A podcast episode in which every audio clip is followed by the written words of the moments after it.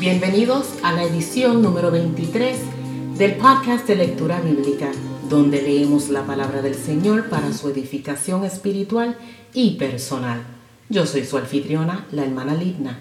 En esta ocasión estaremos leyendo en el libro de Lucas, capítulo 14, y leemos la palabra del Señor en el nombre del Padre, del Hijo y del Espíritu Santo. Jesús sana a un hidrópico. Aconteció un día de reposo que habiendo entrado para comer en casa de un gobernante que era fariseo, estos le acechaban. Y he aquí estaba delante de él un hombre hidrópico. Entonces Jesús habló a los intérpretes de la ley y a los fariseos diciendo, ¿es lícito sanar en el día de reposo? Mas ellos callaron. Y él, tomándole, le sanó y le despidió. Y dirigiéndose a ellos dijo, ¿Quién de vosotros, si un asno o su buey cae en algún pozo, no lo sacará inmediatamente, aunque sea en día de reposo? Y no le podían replicar a estas cosas. Los convidados a las bodas. Observando cómo escogían los primeros asientos a la mesa, refirió a los convidados una parábola diciéndoles, Cuando fueres convidado por alguno a bodas, no te sientes en el primer lugar no sea que otro más distinguido que tú esté convidado por él, y viniendo el que te convidó a ti y a él, te diga, da lugar a este, y entonces comiences con vergüenza a ocupar el último lugar. Mas cuando fueres convidado, ve y siéntate en el último lugar, para que cuando venga el que te convidó te diga, amigo, sube más arriba, entonces tendrás gloria delante de los que se sientan contigo a la mesa porque cualquiera que se enaltece será humillado, y el que se humilla será enaltecido. Dijo también al que le había convidado, cuando hagas comida o cena, no llames a tus amigos, ni a tus hermanos, ni a tus parientes, ni a tus vecinos ricos, no sea que ellos a su vez te vuelvan a convidar y seas recompensado.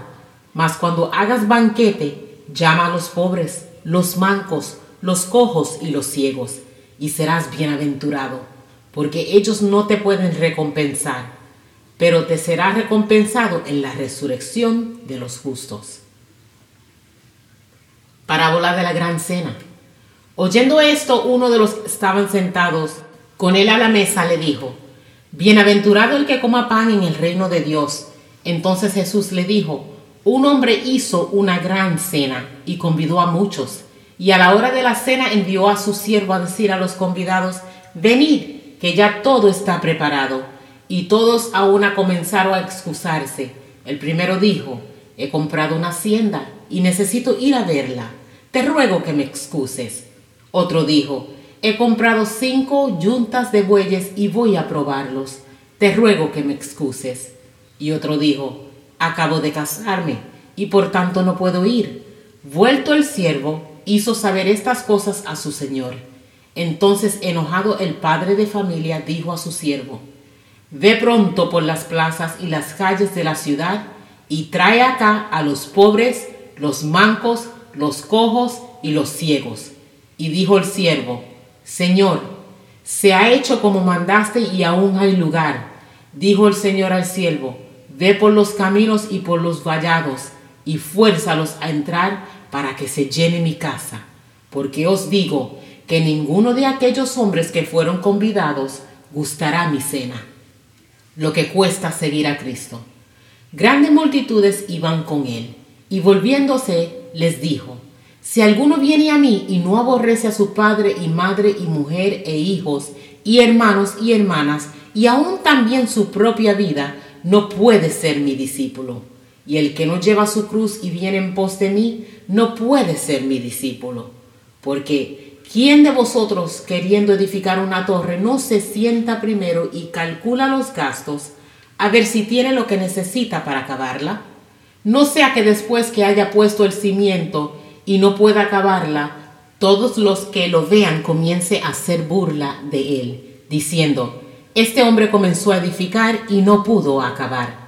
¿O qué rey al marchar a la guerra contra otro rey no se sienta primero y considera si puede hacer frente con diez mil al que viene contra él con veinte mil?